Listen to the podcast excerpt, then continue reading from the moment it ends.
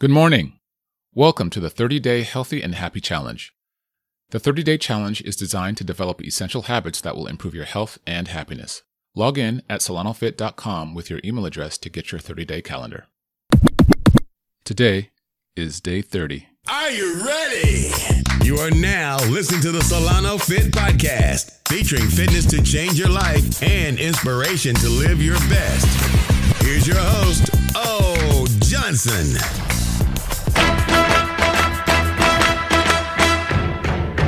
Congratulations and celebrations.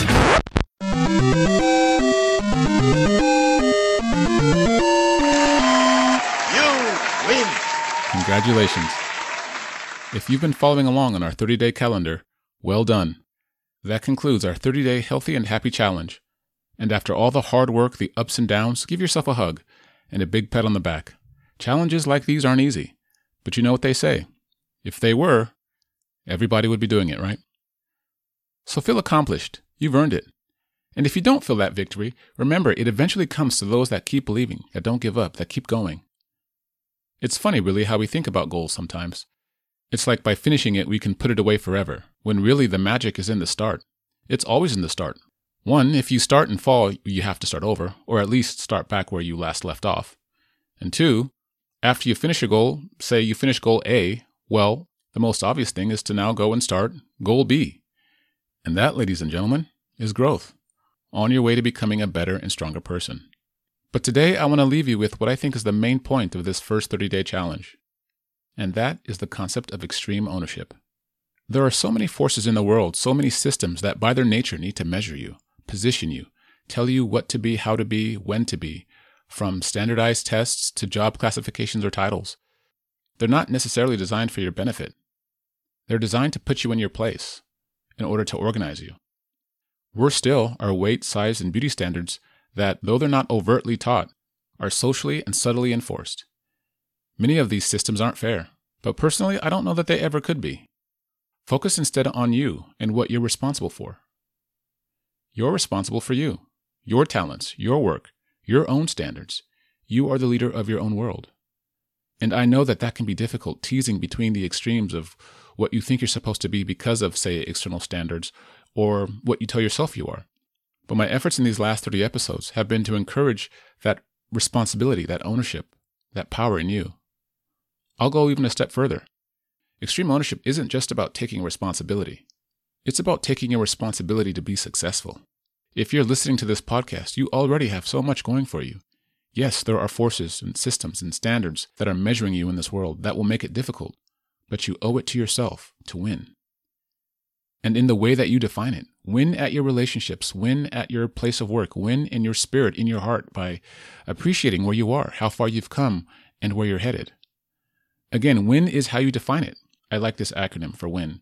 It's uh, W I N, what's important now.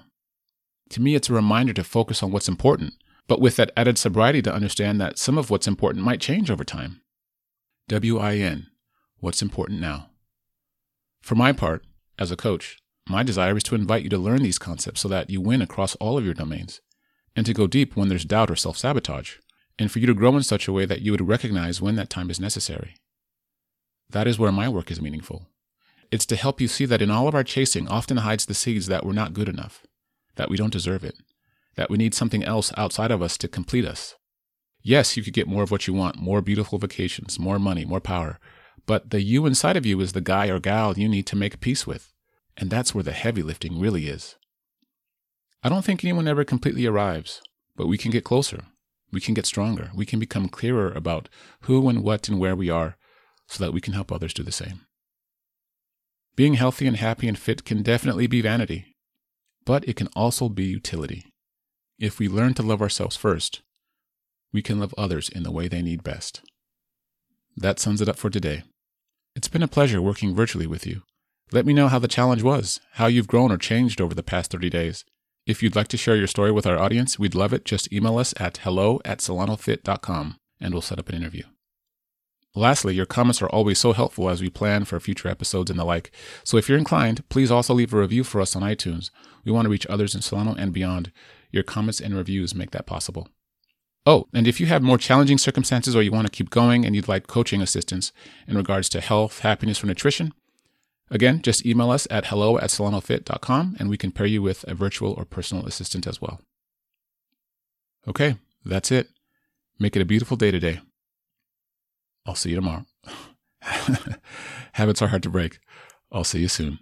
You have just listened to Inspiration to Live Your Best. Now be sure to pass it on by sharing, commenting, and subscribing at solanofit.com. Here's what's next. The whole thing of failure, I think, needs to be redefined in sport. Failure is, hmm, what did I do wrong? How can I do that better? Like if you don't make a weight, what angle of the knees or the hips, like if you're squatting or something, okay, maybe that's what was, it all becomes a problem solving. That's all it is.